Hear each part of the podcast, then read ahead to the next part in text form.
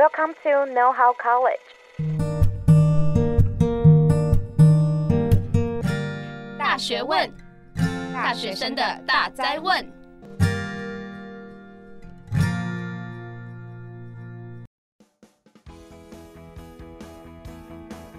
欢迎回来，大学问，大学生的大灾问。我是主持人艾瑞克。我相信，当我提到冲浪的时候，大家脑海里面应该会马上出现帅或者酷的一些印象吧。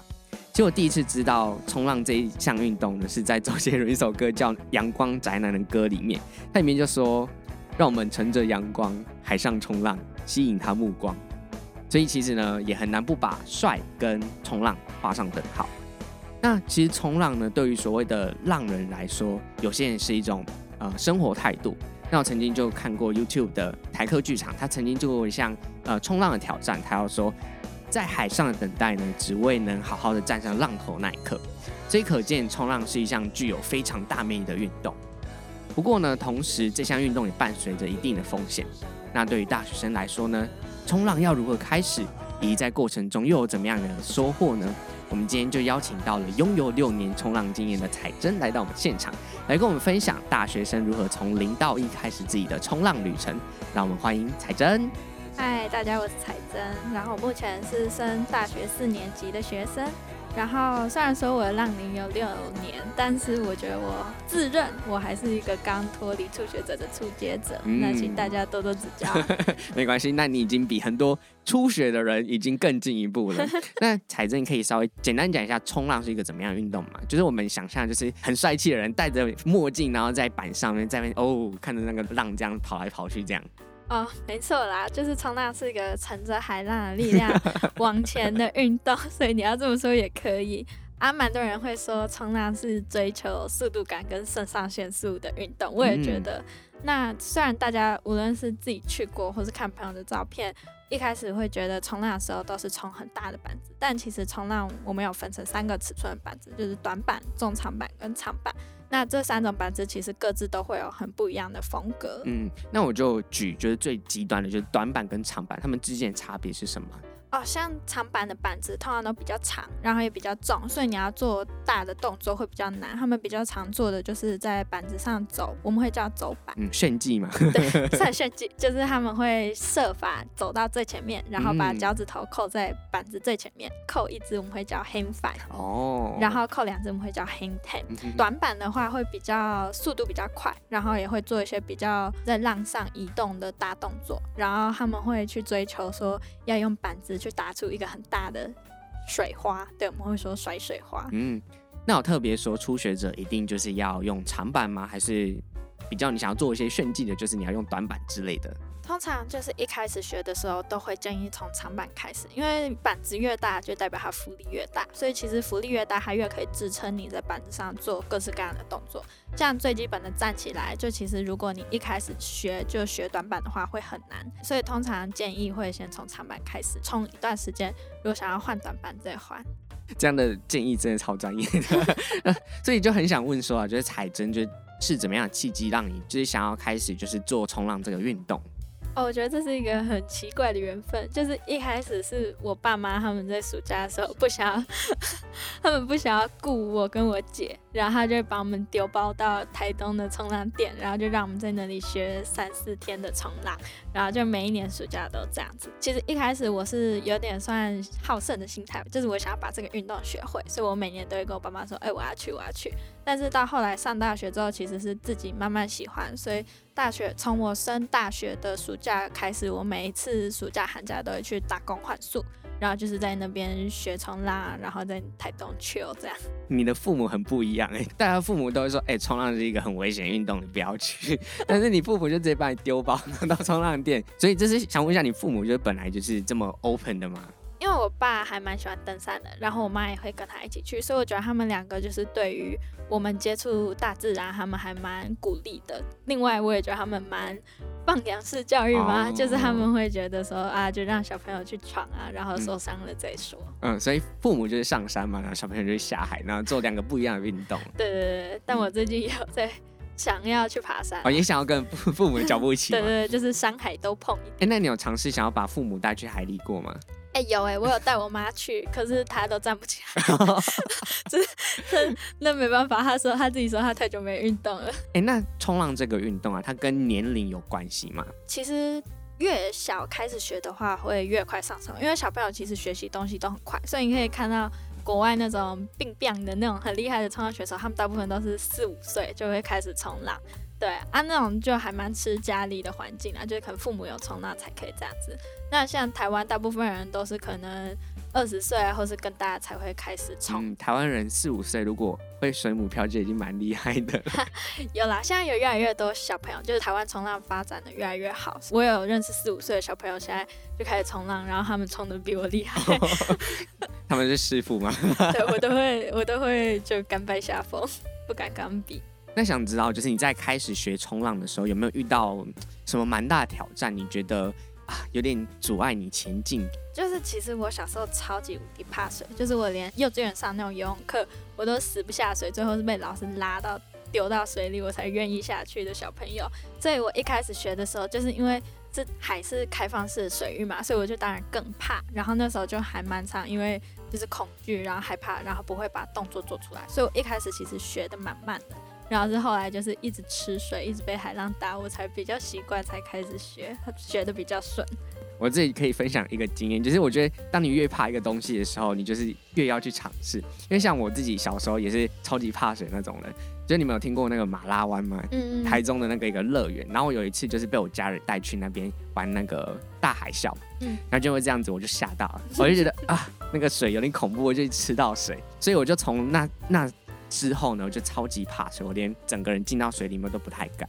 但是后来我长大之后，我就是有机会，然后去学潜水。决定要学潜水之前，我其实很犹豫。我是一个很怕水的人，我真的敢吗？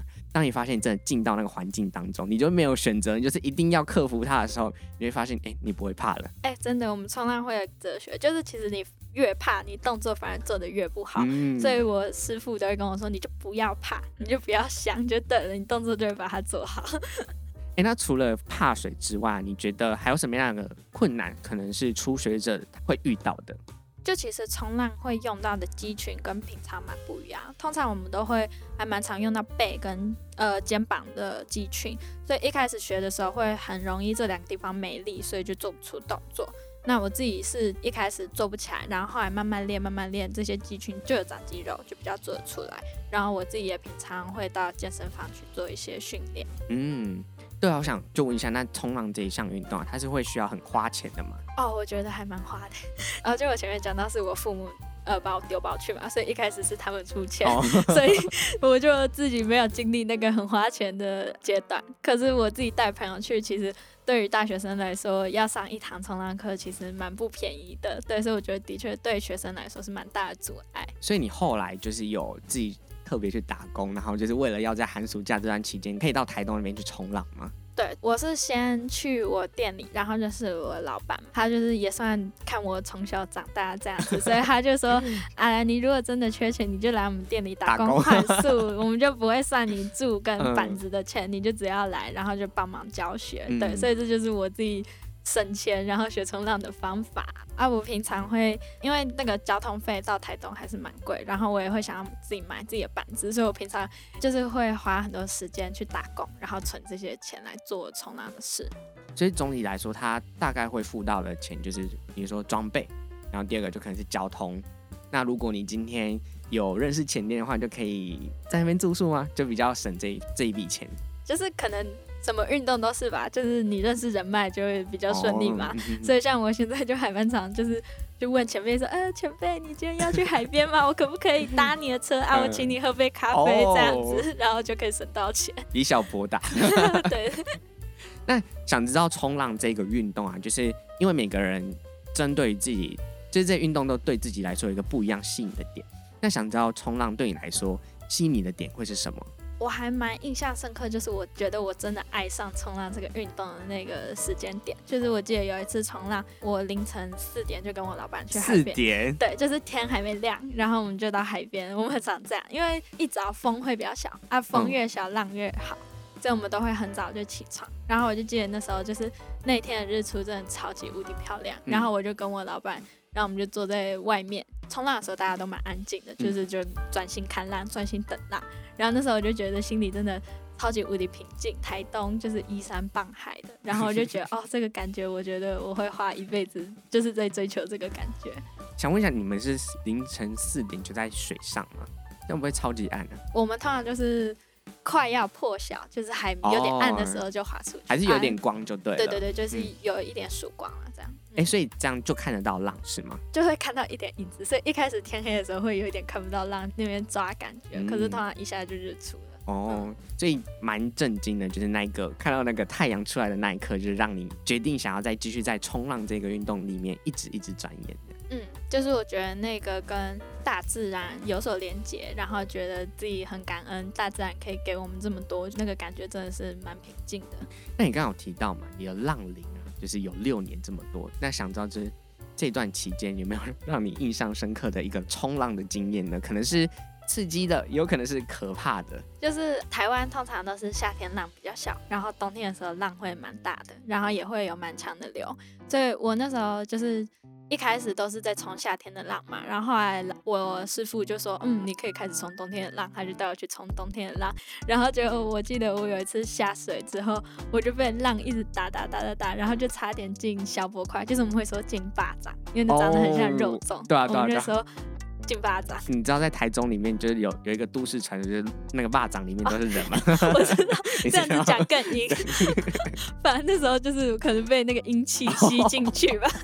哦 太可怕了！然后我那时候就是一直很用力划水，想要赶快划出去嘛，嗯、可是就真的划不出去。然后我那个那一瞬间，我真的觉得人生跑马灯，觉得我要死，我要死，我要死。哇！然后是我人生第一次离死亡经验最近的一次。嗯。但后来就是我老板来救我，然后我就划出去了。嗯。嗯，那你有因为这一段蛮可怕的经验过后，就是不再碰冲浪一阵子嘛？其实我觉得我一开始，因为我老板就一直跟我说：“哎呀，这小事，谁没有这样子过？”然后他就一直还是把我带下水。嗯、然后他就跟我说：“我以我专业判断，你一定没事。”所以我就还是跟着相信他，跟着他一起下水。可是我那时候就是会坐在外面，就一直不敢冲浪，因为我就觉得我冲进去，我又会被打到巴掌里面，嗯、所以我就不敢下水。啊，后来就是多冲几次，然后就慢慢习惯那个心跳很快，然后身上。刺激感觉？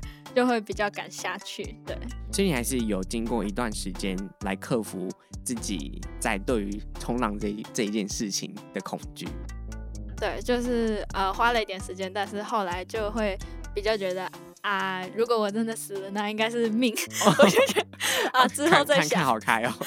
我想之后再想。嗯。可是我下水之前，我觉得还是要注意人身安全。所以其实我们下水之前都会评估一下自己能力，这样的浪可不可以？啊，如果真的太大，对我来说我无法负荷的话，我就当然还是不会下水。嗯，就是还是会对自己做的行为负责嘛。我觉得。可能大家会对冲浪比较有负面印象，就觉得浪费国家资源，然后在那边冲浪。可是其实大部分的浪人，就是下水之前都一定会非常谨慎评估自己可不可以，因为毕竟那还是自己的生命，对，所以都还是会为自己负责。同时呢，也不要造成别人麻烦。这样，我觉得很多人都会这样想，就比如说像我之前潜水的时候，不是最近都是那个鬼月嘛，就是比较传统，这样就会觉得说，哎，鬼月你不要去。嗯，碰水就是会比较可怕，就是有那个一些传说会会出现。那如果今天有有一件事情发生的话，家人就会说啊。你看，你就是要去啊，什么什么之类的。但我觉得有时候并不是不信邪，但就是会觉得在那个时间你可以做这件事情，那为什么不要做呢？我觉得会那样讲，可能是结果论吧，就是发生了你才说，哎、嗯，这、欸、是鬼月，所以才这样。它没发生，你也不会说，哦，好像可以 去潜水冲浪。对，但我觉得总之啊，还是要对自己的行为负责，就是嗯，嗯，对，没错。不管做什么样运运动之前，都还是要判断自己的身体能不能负荷，或者是当下情境。能不能让你有这个好的条件，可以让你去做这项运动？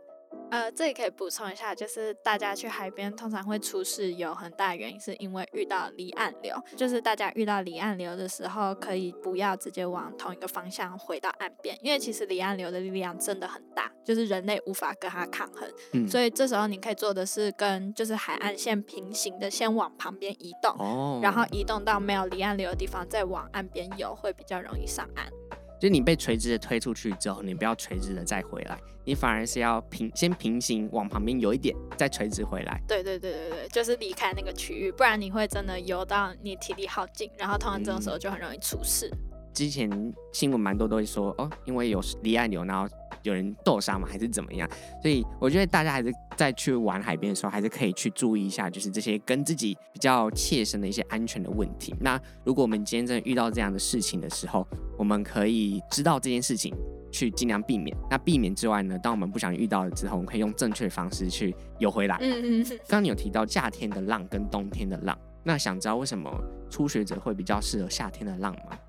哦，因为台湾冬天会有东北季风嘛，冬天的浪会比较被东北季风拉起来。嗯、对，而、啊、夏天通常都是比较平静的。如果初学者想去学的话，夏天会比较建议那个浪况是比较适合初学者，也相对比较安全。嗯，除了浪况之外，还有别的考量吗？温度啊，温、哦、是吗？有些人会说比基尼啦。呃，就是你。看到了比基尼之后，会觉得哎，冲浪是一件还不错的运动。应该大家对冲浪想象的都是比较夏天那种比基尼啊，然后比基尼猛猛男帅哥这样。没错。哦，那你自自己是有因为这样原因而想要？我自己没有啦，我自己就是一开始因为很冷嘛，当然温度也是考量啊。通常冬天你要冲的话，还要去租防寒衣。对，然后也比较累啊，冬天就想窝在被窝里，所以当然还是比较想夏天去。啊，后来是因为自己冲比较久，想要挑战比较大的浪，才会冬天下水。嗯，就是一个慢慢的一个进程嘛，就每个阶段都有自己想要突破的事情。那想知道说，在冲浪这么多年啊，就是你觉得冲浪这件事情有带给你什么样的收获吗？因为之前就有听过一些运动员的故事，他们都有从自己的运动当中获取到一些人生的价值观的转变啊，或者是帮助自己价值观的建立。那想知道冲浪有没有给你相对的反馈呢？我觉得像刚前面提到，就是差点濒死经验，濒死经验，对对对，那时候就会让自己觉得，哦，我真的相对大自然，我是好渺小的。就是尤其是冲大浪的时候，你会跌倒之后，你就会被海浪在下面卷啊卷。我觉得那个过程蛮可怕，就是你会觉得那个时间度秒如年。然后就会觉得一直被压在下面，呼吸不到。呃，我老板都会跟我说，其实，在那种情况下，你越要放松自己的身体，然后去节省氧气。然后其实你放松身体，然后心态放松，一下就过去了。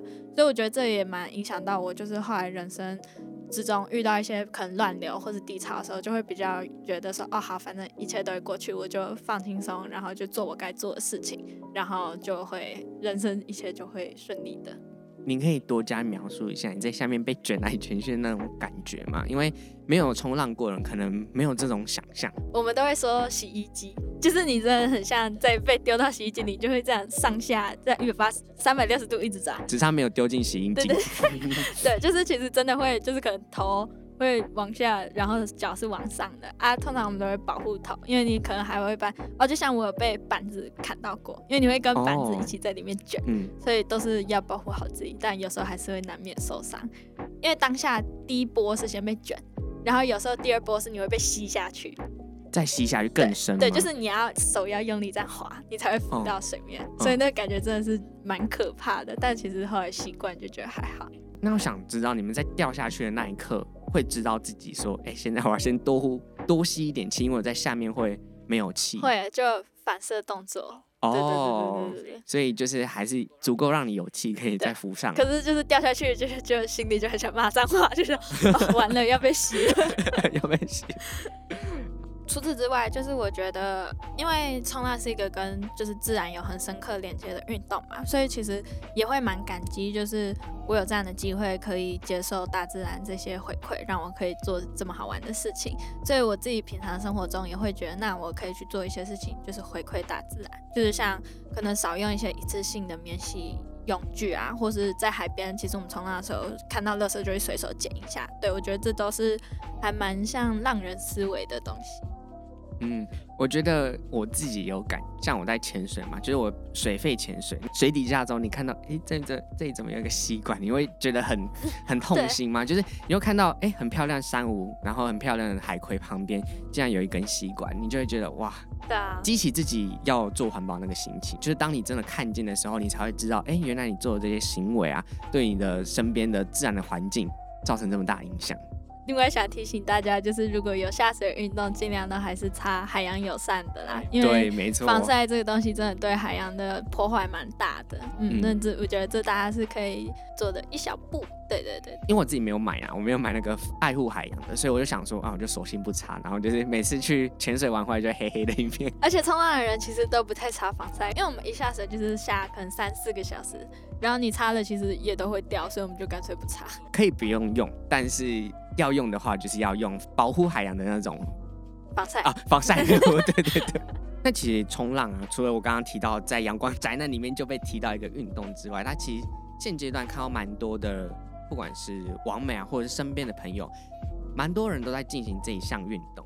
同时呢，就是也有一些危险嘛，也需要有足够的技巧才能顺利驾驭海浪。那想知道彩珍啊，对于一个冲浪的初学者，你觉得你有什么样的建议可以先跟大家说？哦，就是像前面说的，就是可能夏天比较适合，然后夏天有时候也会有台风来，所以要挑选就是适合的。浪的大小，这下去做学习。那除此之外，我觉得冲浪也是一个适合结伴同行一起去学的运动，因为第一是比较安全，第二也是这样也比较好玩。就是有伴一起去，才可以互相照应嘛。嗯，对。诶，那我想问一下你们，因为潜水一个文化就是有需要一个潜伴，就是你们需要呃两两的人才可以就是一起出去，然后下水，这样可以互相照应。那对冲浪来说，你们有这个浪伴的这个概念吗？呃，可能没有像潜水那么。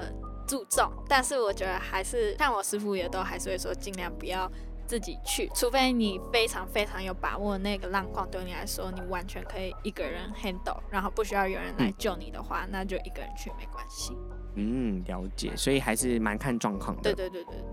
那想问一下，就是一个初学的冲浪者，他需要知道些什么吗？除了具备有所谓的就是冲浪的知识之外，还有什么是大家不常被提到，但是是一个身为初学者常犯的错误，然后也必须要知道的一件事情。其实冲浪还蛮多潜规则的，尤其是就是像你打球都会有规定嘛，像是打篮球就会说什么不要一直架别人拐子之类，冲浪也会有类似的规定，哦嗯、就是像我们会有一个东西叫浪权。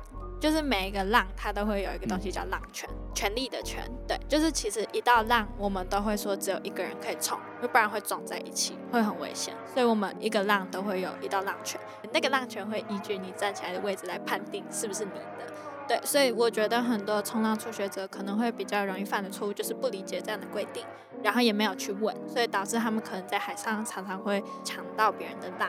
对，然后在冲浪文化里面是蛮不礼貌的，对，所以我觉得可以尽量避免的话，就是多去问前辈啊，或是问你去学冲浪那边的教练说，哦，要怎么注意啊，然后要怎么判断是不是你自己的浪。所以在海上的时候，你就要知道这个浪是不是自己可以去的吗？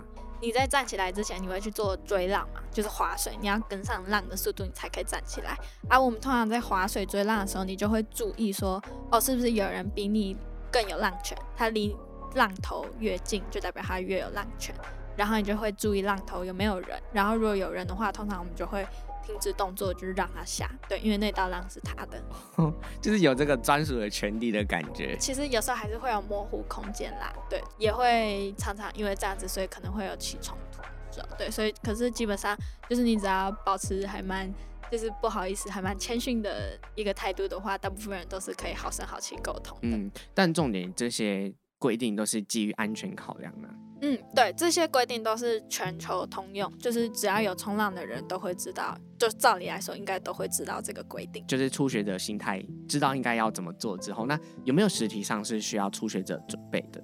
哦，大部分可能大家去乌石港都会是租板，然后租板大部分都只会附简单的教学。那我觉得其实我看过身边蛮多人都是第一次学就是这样子，然后他们就会说，哦，其实我什么，我这次有站起来很厉害，可是对我来说，其实你有去上课的话，基本上就是一定可以站起来的。对，所以我还是蛮建议大家，如果想要真的把冲浪学好，而不是可能一直去海里被 浪冲的话，可以建议去找教练，然后上比较专业的课程。对。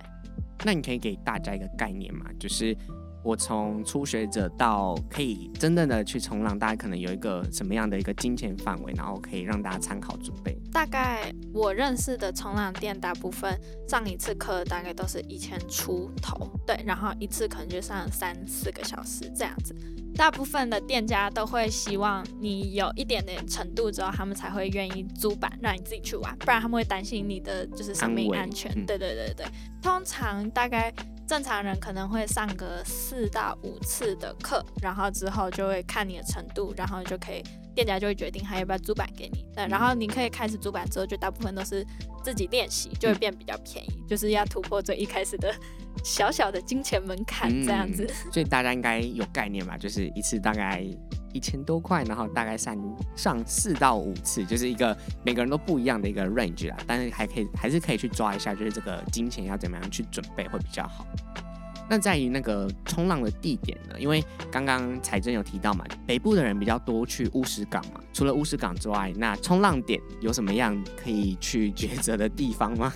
台湾从北到南，几乎每一个县市都有浪点，但是比较有名的，通常都是宜兰北海岸、呃新北、金山、基隆那边、垦丁、恒春，然后还有台东这几个浪点是比较有名。那我自己是因为。我可能是从台东开始学，所以我有小小的偏心，嗯、但我还是觉得台东是全台湾浪最好的地方，哦、而且它风景是最美的，水也是最干净的，所以还蛮推荐大家，如果想要学冲浪，可以去台东学。今天很感谢彩珍到节目上面跟我们分享她与冲浪的一些经验。那其实从她的故事当中呢，我们可以看到冲浪跟海洋的魅力，让她可以在冲浪这个领域继续耕耘这么久。那也可以从他的故事当中呢，看到，哎，他从冲浪当中获得到一些成长。那过程中呢，除了他跟我们分享了一些，哎，冲浪的一些潜规则之外，也跟我们分享，那如果遇到比较危机的一些情况的时候，我们可以怎么样自救？最后，他给初学者一些建议，对于想要探索冲浪的快感的大学生们，有更多明确跟安全的一些指引。希望大家从他的分享当中呢，可以窥见冲浪这个运动的美好。那想问一下，如果之后也想要到刚刚彩珍提到的冲浪店那边去冲浪的话，有没有什么资讯可以跟大家分享呢？就是我很推荐台东的一家冲浪店，叫野孩子冲浪社。那我自己是从国三开始就在那边学。那我觉得我从国三开始学到现在，可以有这么大的进步，很大的一个幕后工程就是我的老板。A.K.A 我的师傅勋哥，对，然后他他真的还蛮会教的。他说他从开始教学到现在，没有站起来的人只有十个，然后其中有一个是我妈。Wow. 就刚刚前面提到的，对，其中一个是我妈，她真的站不起来。对，我自己带家人跟朋友去学的时候，我也都是带他们去那边，因为那个体验真的是蛮好，而且偷偷就是可以跟大家分享，野孩子冲浪社的老板娘是一个蛮有洁癖的人，所以他们店里真的是非常干净，非常舒服。我每次去都觉得很像在度假，所以真的很推荐大家，如果要去台东学的话，可以到我们店里野孩子。那我们一样会把资讯放在下面的资讯栏哦。其实我在最后想跟大家分享一句话，就是台客剧场里面有提到的：但你对于海洋，你越谦卑，你玩得越开心。就像刚刚前面提到嘛，我们在不管在冲浪之前，我们都会先会去检视一下自己的身体状况 O 不 OK，或者是今天情况好不好。我觉得做任何的水上运动都是我们今天。不是想着要怎么样去挑战它，而是我们要想着怎么跟他们共处。我觉得这是在做水上运动一件蛮重要的事情，所以希望把这一段内容带给大家。那最后呢，如果大家听完这集节目，让你对于冲浪这件运动跃跃欲试，请帮我分享给你想要跟他一起冲浪的对象。同时呢，也不要忘了追踪我们的 IG、YouTube 频道，并在各大平台帮我们留下五星好评。也可以透过评论留言跟我们互动哦。那大学问，我们下次再见，拜拜，拜拜。